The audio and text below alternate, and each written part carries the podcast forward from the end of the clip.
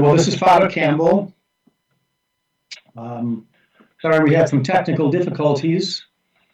Um, getting me on today. I'm, I'm calling in actually on this Ash Wednesday because I had a noon mass and I have an afternoon mass as well.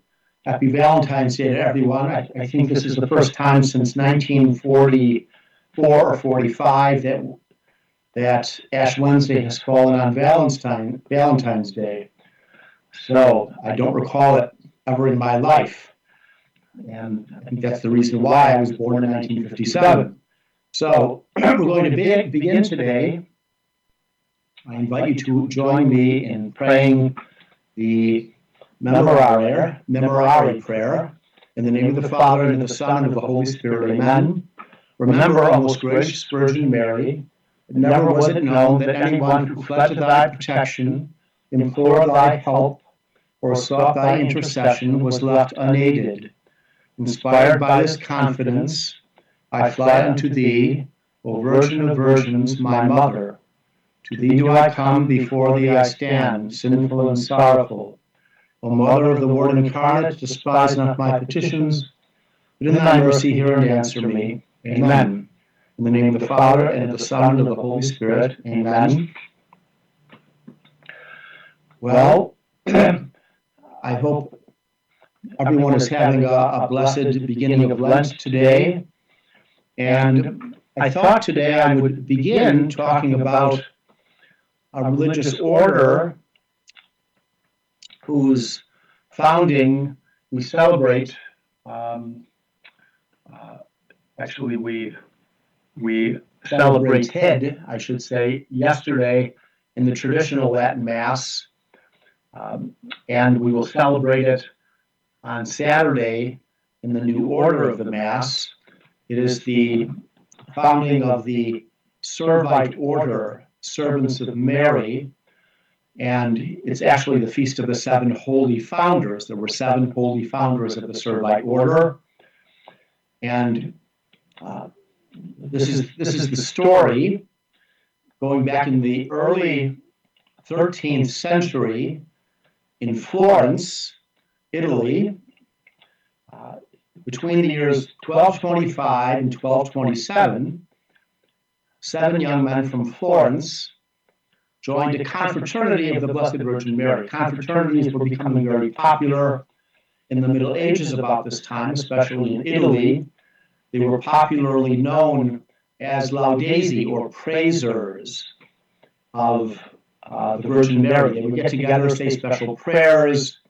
It was um, an association of Marian devotees. And uh, this was a time when Florence was very, very prosperous city. And um, as a result of their prosperity, there were a lot of political divisions and factions. And it was also a time uh, with uh, a good amount of wealth uh, came with it. You could say a relaxation of morals among people, especially um, the young. And these seven young men, they were members of uh, the most prominent families in the city of Florence. And we're not sure if they were friends before they joined this confraternity, this Laudesi. We're not clear, but once in the confraternity, they became uh, very close. And the eldest among them was called uh, Bonfilio Monaldo. And He's one of the seven saints. We celebrated yesterday in the traditional Latin Mass. We'll celebrate Saturday on the 17th. Okay. And he was their leader. Um, another was um, Saint Alexis Falconieri. Um, and I won't name all of the others, but uh, they had as their spiritual director um, the chaplain of the Laudesi, this confraternity, a man of great holiness. His name was James of uh, Poggibonsi, and he was known for his holiness, his great spiritual insights, and he encouraged them to come together. They began to uh, live a life of renunciation, of you know the world, worldly things, a good thing to contemplate on this first day of the Lenten season, 2024, this, this Ash Wednesday. And they also made a commitment amongst themselves to have a great devotion to Our Lady. And on the Feast of the Assumption, they were, as the story goes, in prayer, in deep prayer, and they saw Our Lady appear to them in a vision. And they were inspired by her to withdraw from the world into a solitary place to live for God alone. Okay? And there were some difficulties because though three of them were celibates, they were they were not married, four had been married and had ties. Okay? Although two had become widowers. So it was um, some some arrangements had to be made, provision for their dependents, okay, those who were dependent upon them. And the bishop approved. They withdrew from the world into a house um, called La Camarzia, outside the city gates of Florence. And for 23 days afterwards, they received their call, as it were. And uh, they were praying, deciding what they wanted to do. Well, uh, they were soon being disturbed by many visitors. They were trying to lead a, a life apart from the world.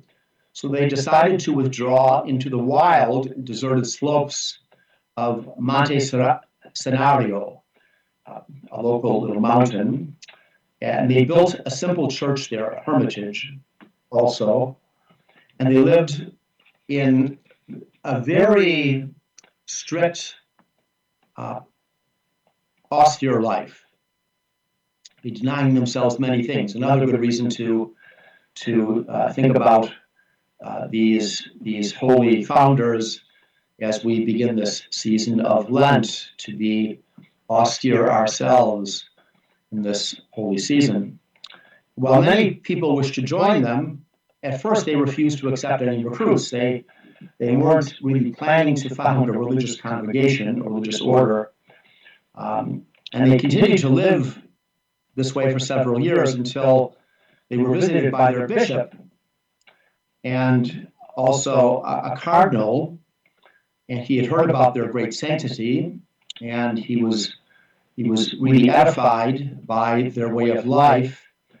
And but he made one criticism. He said, you treat yourselves in a manner bordering on barbarity, and you seem more desirous of dying to time than of living for eternity. Take heed, the enemy of souls, the devil, often hides himself under the appearance of an angel of light. He urged them to listen to the counsels of their superiors, the bishop, or spiritual director, okay?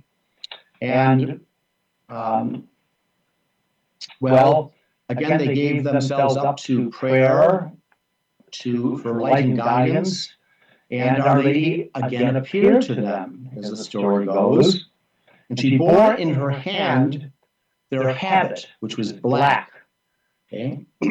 An angel beside Our Lady held a scroll inscribed with the title Servants of Mary. We call them for short the Servites.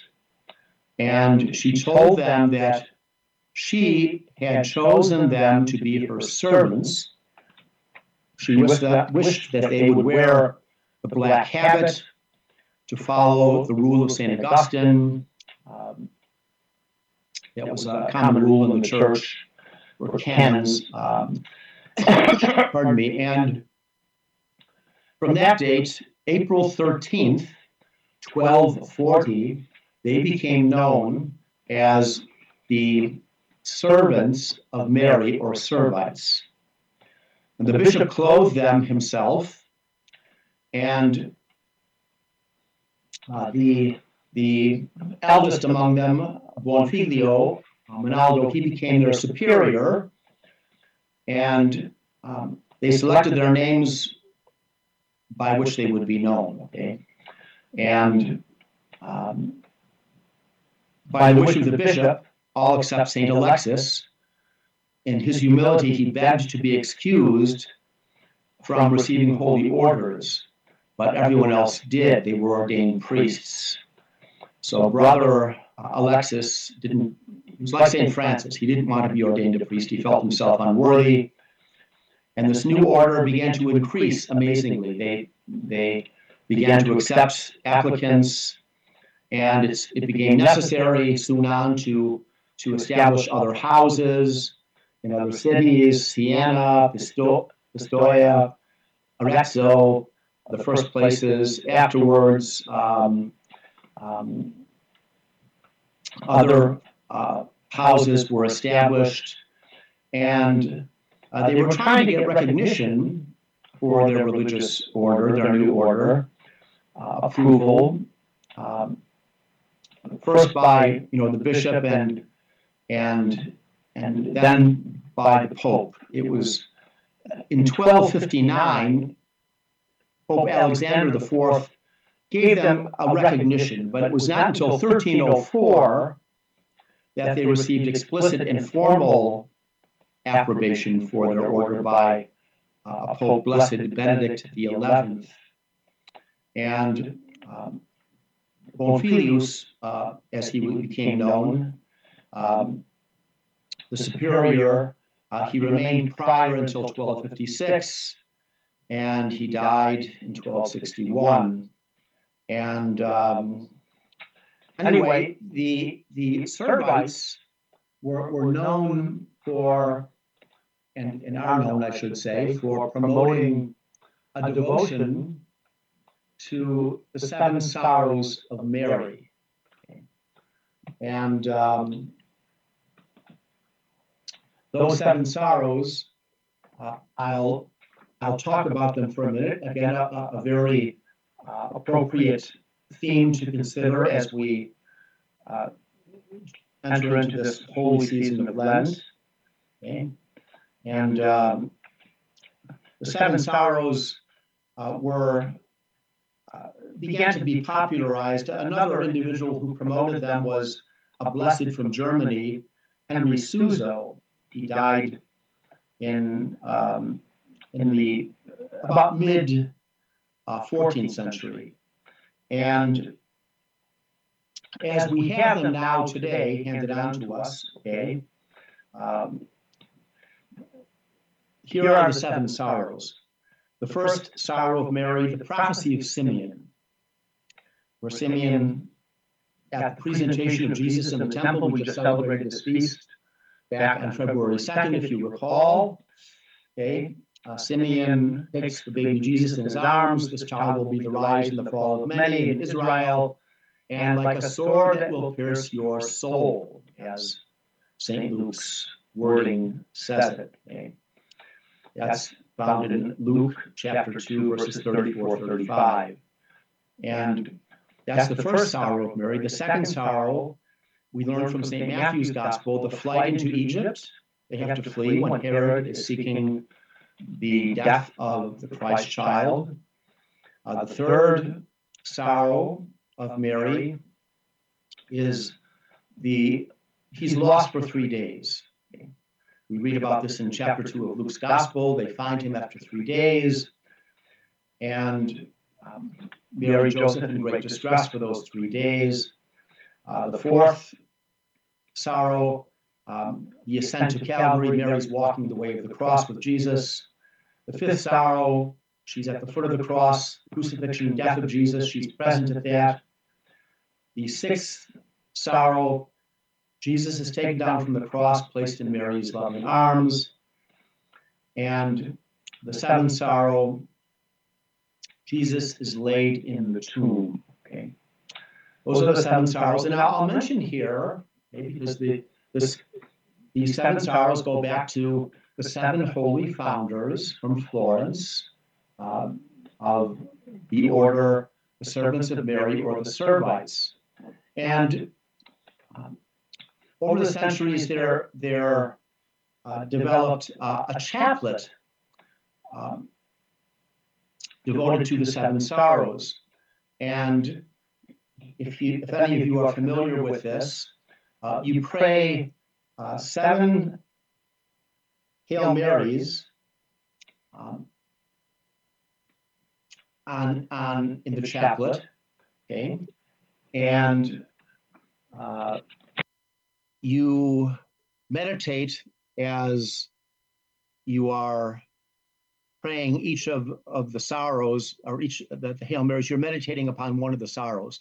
So there are seven sets of seven Hail Marys okay, that, that we pray in, in the chaplet. And when you're finished with that, you, say, Pray for us, Virgin, most sorrowful, that we may be made worthy of the promises of Christ. Then there's a prayer Grant, we beseech thee, O Lord Jesus Christ, that the most blessed Virgin Mary, thy mother, may intercede for us before the throne of thy mercy, now and at the hour of our death, whose most holy soul was transfixed with the sword of sorrow in the hour of thine own passion. Through thee, Jesus Christ, Savior of the world, who lives and reigns with the Father and the Holy Spirit forever and ever. Amen. So that's a, beautiful devotion that one can pray especially in this season of Lent, uh, the chaplet, uh, Seven Sorrows of Mary. And about this time also, with um, the devotional life, things like the Seven Sorrows being promoted. Oh, one other thing I'll mention in regard to the Seven Sorrows, which is very important. Uh, in the 13th century, and, and especially in the centuries that followed, artwork began to appear portraying the sorrows of Mary. And uh, oftentimes, uh, Mary's heart would be portrayed in artwork, and maybe you've seen this yourselves, with seven swords piercing her breast. You wouldn't see necessarily her heart. Sometimes it might be shown, but it was understood these, these seven sorrows were per- piercing her soul or her heart. Uh, you, those terms are kind of interchangeable in, in the spiritual life. Okay, heart, the spiritual center of the person, and uh, represents the person's soul as well.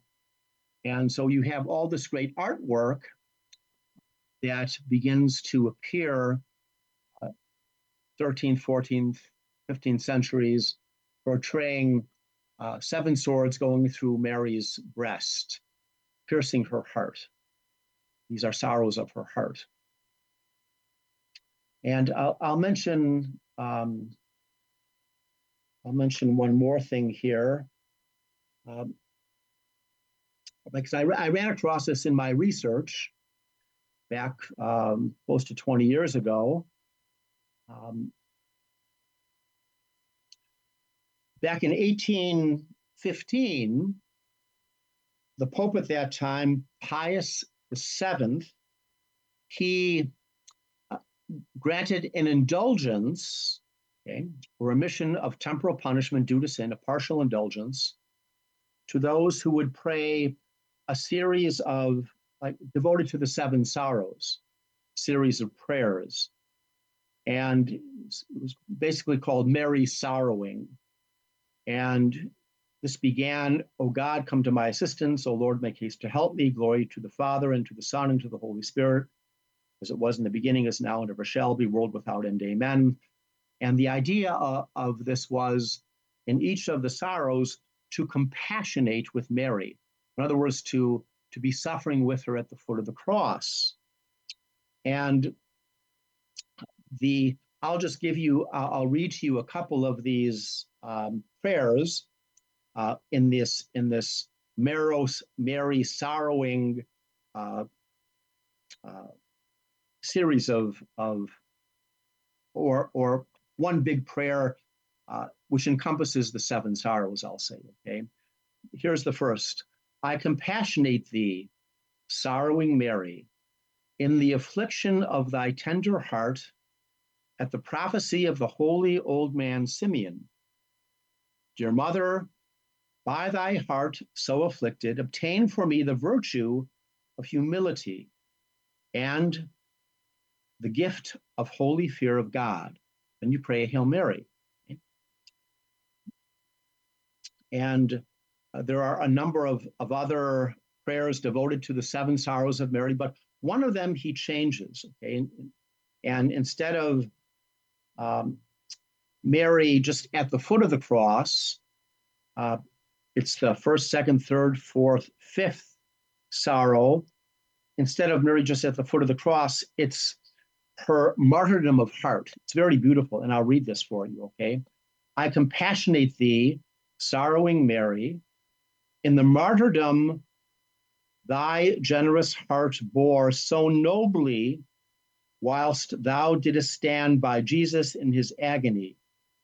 Dear mother, by thy heart so martyred, obtain for me the virtue of temperance and the gift of counsel. And with all these, uh, for the seven sorrows, these little prayers, there's a request for Mary to grant us a particular virtue, humility, or piety, or chastity, or temperance, along with a gift of the Holy Spirit. There are seven gifts of the Holy Spirit of fear, of um, knowledge, of fortitude, so on and so forth. So, this is a beautiful prayer. I've, I've used it ever since I came across it. And um, maybe I can, uh, I'll try to remember, make a, maybe make a copy of it and send it to Angela. Someone could call in and request it if you'd like. Um, I'm happy to make uh, known these. And I'll, I'll, I'll, add something else here. I, I mentioned a few minutes ago that I ran across this indulgence prayer, indulgence by Pope Pius VII back in 1815. He indulgenced this uh, prayer, which contains the seven sorrows, encouraging people to be devoted to Mary's sorrows.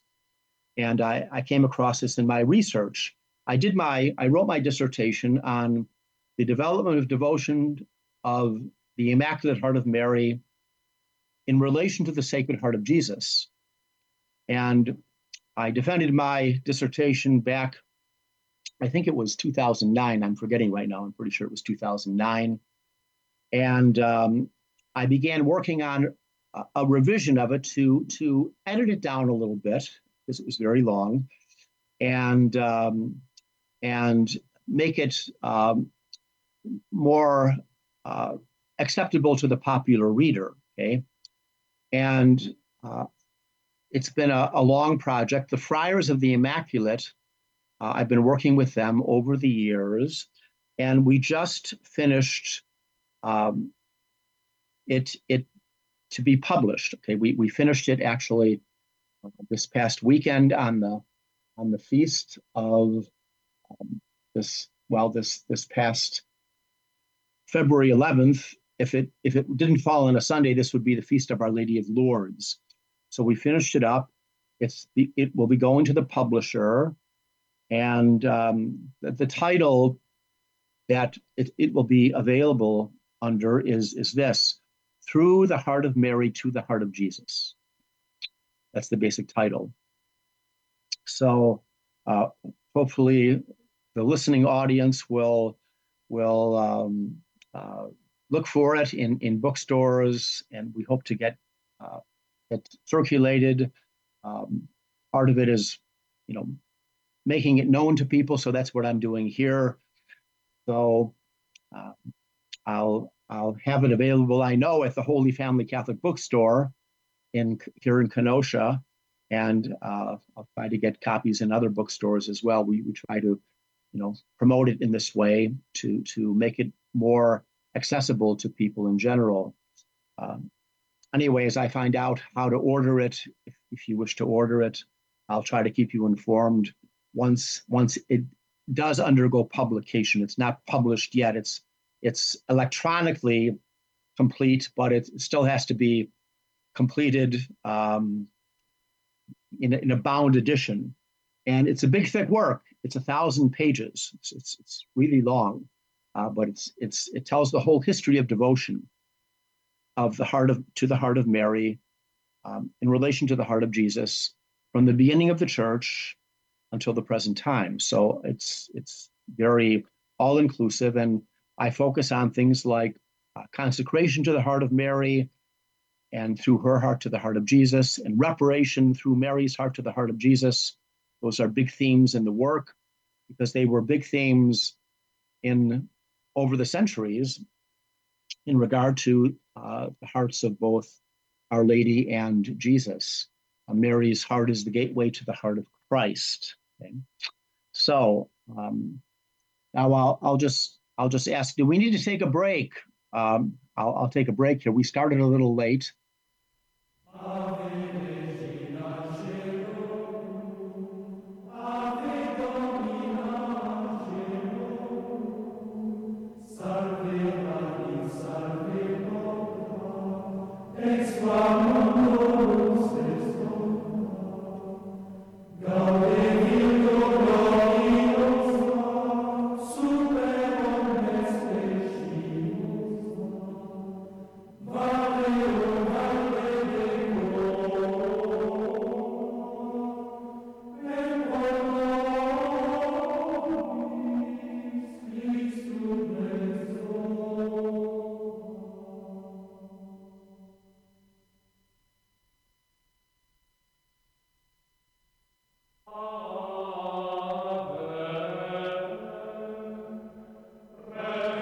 Holy Family Catholic Bookstore is blessed with the opportunity to participate with WSFI Catholic Radio in the new evangelization. Holy Family is your local resource for books, CDs, and DVDs from Catholic Answers, Ignatius Press, and all of the other fine publishers featured on Catholic Radio. Holy Family also has the area's largest selection of baptism, communion, and confirmation gifts. Holy Family Catholic Bookstore is located at 9249 Old Green Bay Road, Pleasant Prairie, Wisconsin. More information is available on Facebook. Hi, this is Mark Curran. Are you in need of a trial lawyer? My career in both law and politics has been spent fighting for the injured and most vulnerable. Martindale Hubbell has given me the highest rating in ethics and ability. If you want a trial lawyer with the highest rating in ethics and ability that will not support the evil agenda destroying America, but will support WSFI Catholic Radio, well, you can learn more at 847 721 3189 or go to markcurranlaw.com.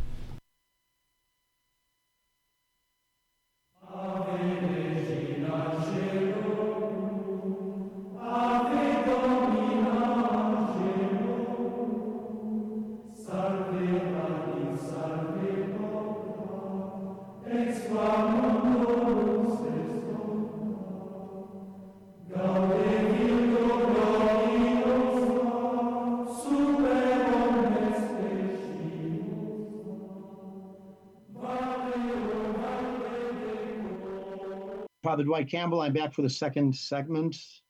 There are only two segments today. We started a little late, technical difficulties.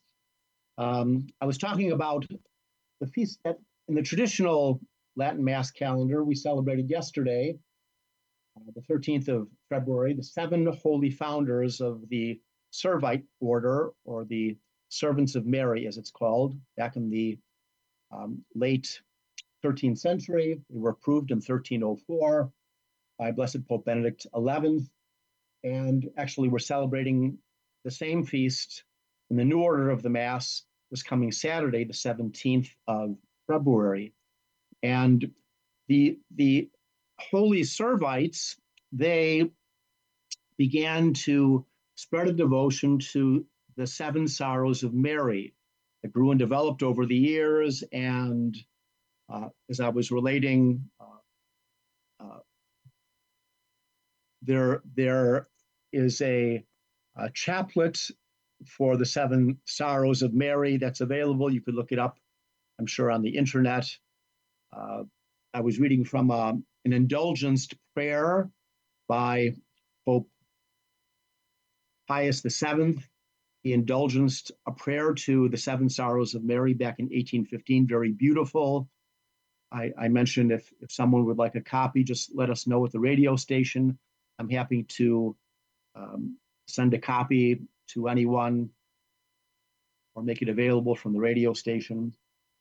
And um, anyway, I thought today, well, one more thing about the, the Seven Sorrows, it's its own feast too. Actually, there are two feasts for this this um, this um, devotion to the Seven Sorrows. One is September 15th. It comes after the feast of the, the Holy Cross, the exaltation of the Holy Cross. That's September 14th. And the 15th is the Seven Sorrows of Mary. But also in the traditional calendar, there is uh, a feast. It's in the, the last week of, of uh, Lent before Holy Week. On the Friday, there's an optional Mass for the Seven Sorrows as well. So it's it's um, it's just a very beautiful um, devotion.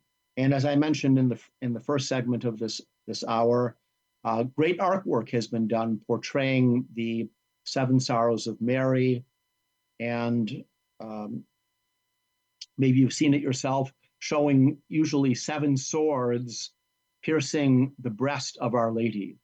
So uh, that all these helped to spread a deeper devotion to the heart of Our Lady, the, the, the sorrowful, the suffering heart of Mary.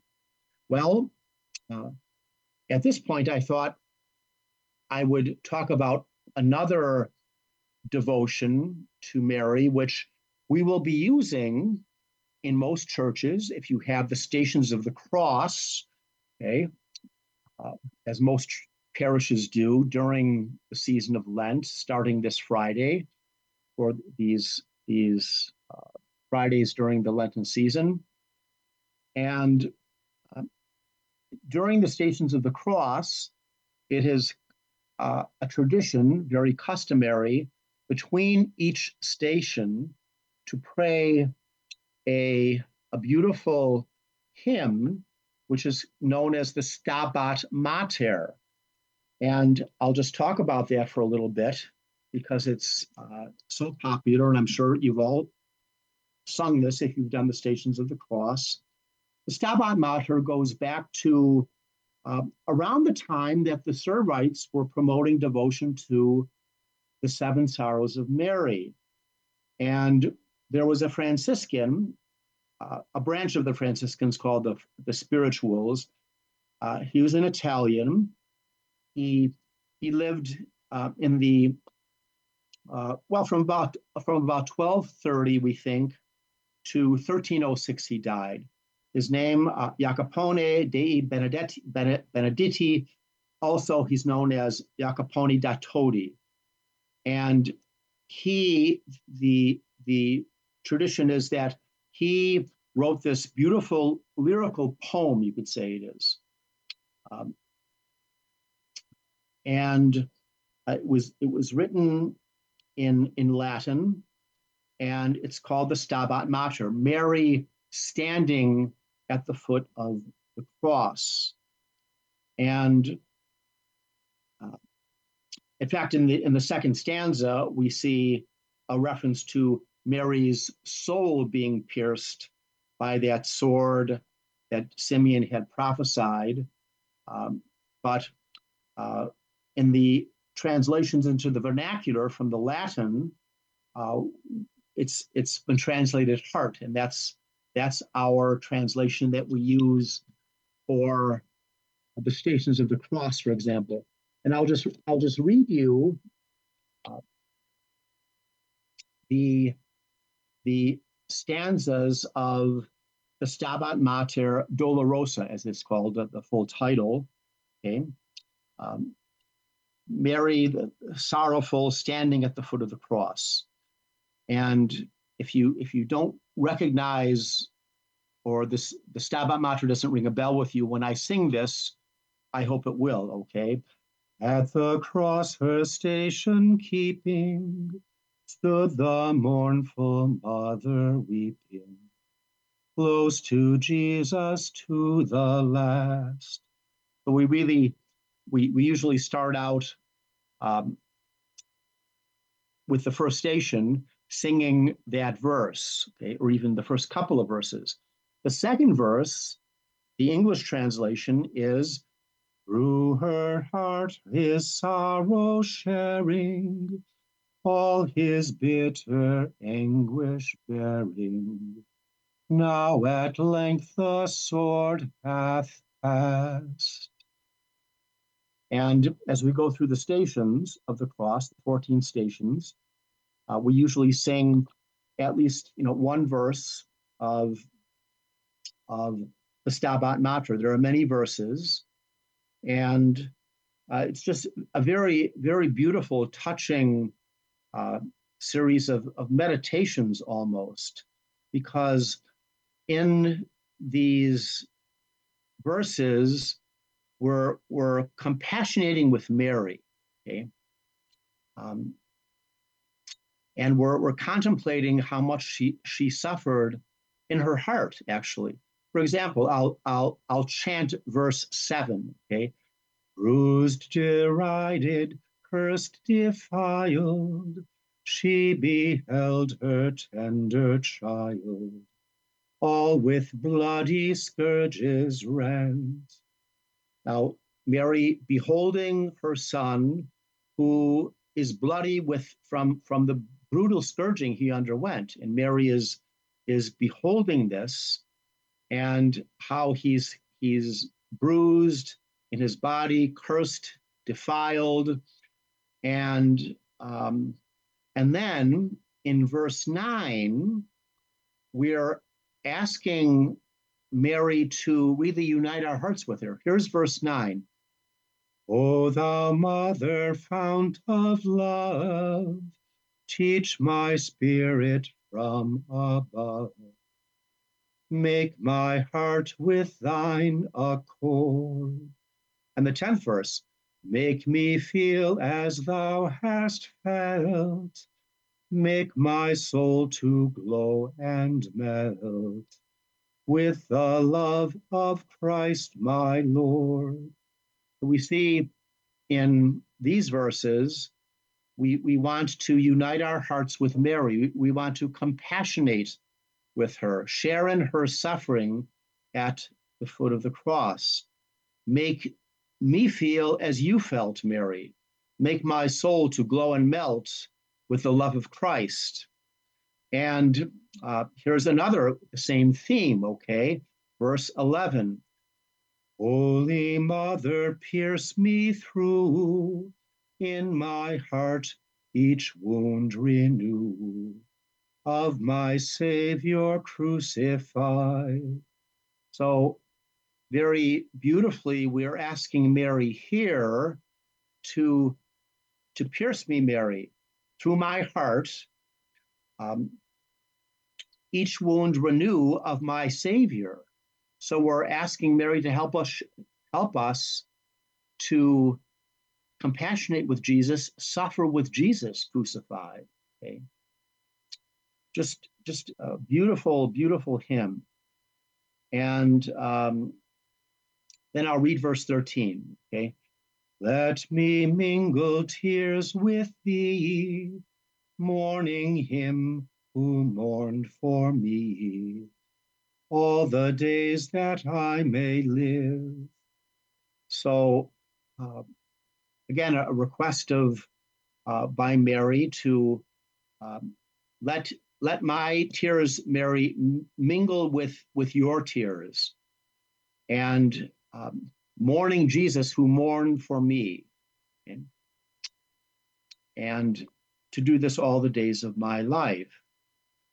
And the next verse, by the cross with thee to stay, there with thee to weep and pray.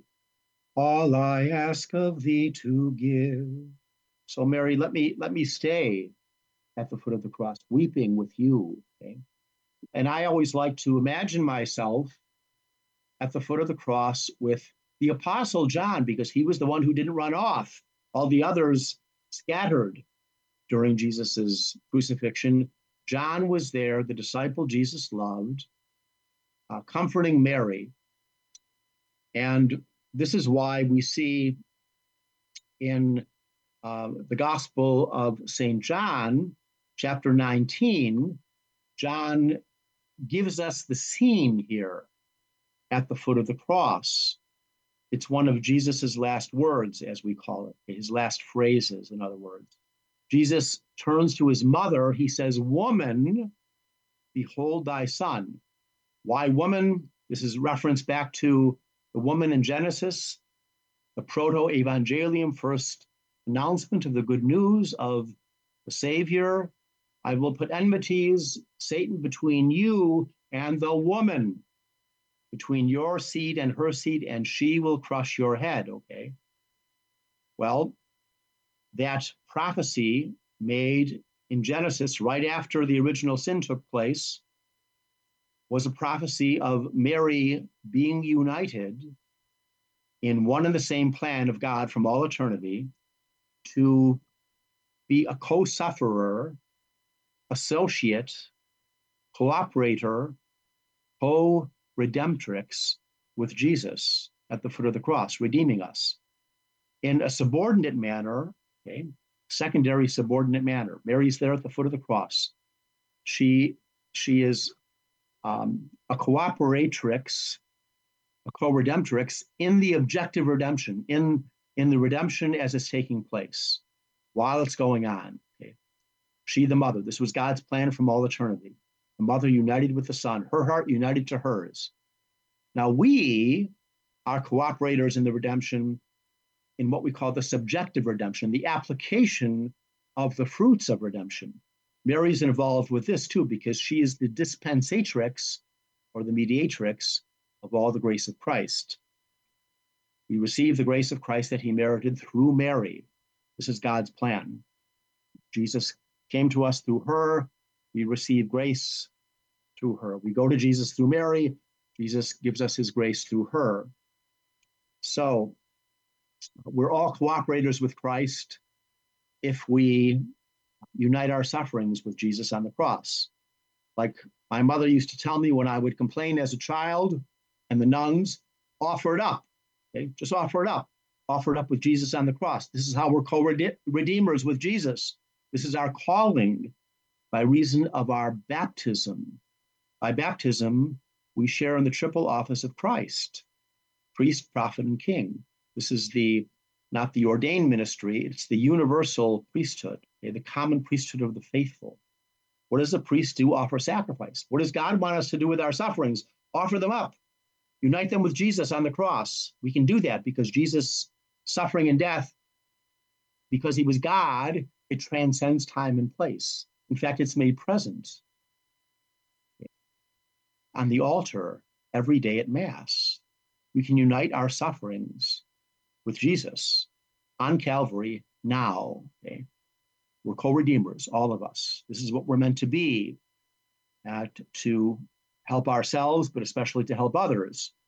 Souls in purgatory get to heaven, sinners convert, spread the gospel, people may enter the church. Okay? All this we can do, especially, especially during this Lenten season.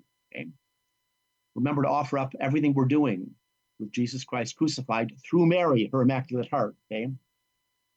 And I'll I'll just chant the last verse of the Stabat Mater. This is at least in my missalette, okay, um, as we sing it. On it's a oftentimes a Good Friday hymn too, but Stations of the Cross we sing it. Here's verse 15. Virgin of all virgins best, listen to my fond request. Let me share thy grief divine. So, um, hope that edifies you to better enter into this holy season of Lent on this Ash Wednesday. And uh, I'll just mention keep in your prayers uh, the repose of the soul of Monsignor Arthur Calkins. Last Friday, I attended a, a solemn high requiem mass traditional Latin Mass offered at um, the church in Sulphur, Louisiana, right down the street from where Monsignor Calkins lived. He was a great Mariologist and uh, wrote much on, on the hearts of Jesus and Mary and Mary as co-redemptrix. I think he was the champion out of all theologians in the world on, on the on the the, the doctrine, as I call it, of, of Marian co redemption. Please keep Monsignor Calkins in your prayers that uh, if he's not with the angels in heaven yet, he soon will be. Actually, he died uh, the, the Saturday before, which was the first Saturday of the month. And um, the priest and I were talking, um, saying we hope that, that that's a sign that he was taken up into heaven on first Saturday, the great devotee of, of the, the Heart of Mary. He wrote a, a, a very good work published by the Friars of the Immaculate also called Totus Tuus. It's about consecration to the Heart of Mary. Throughout the centuries, a historical overview of it, and um, a wonderful work. Anyway, I'm going to, before I finish here, I'm going to make a recommendation here that if you haven't done so recently, please call the radio station, WSFI, 224 206 8455, and make a donation. We, we just barely skimmed by this past month. Um, we were actually weren't making our our our our bill, you could say. Some uh, recent donations came in. We're very thankful for those, whoever donated. But please donate to us. We we need donations to keep us on the air, to keep us on AM especially. We we uh, we have a, a, the capability of reaching millions of people throughout the northern Illinois, northern Indiana, um, southeastern Michigan, and um, southern Wisconsin area. We want to bring them close to Jesus through the heart of Mary. I'll just end here and um, I will, I'm going to actually end with a prayer. I have a couple of minutes here. Okay, there's a, a prayer I came across in my my studies.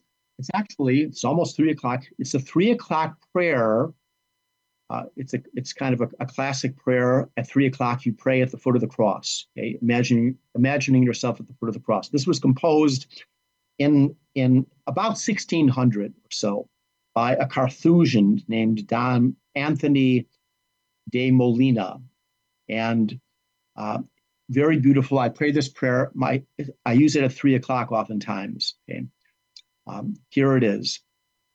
Prayers to the womb to the wound of the Sacred Heart.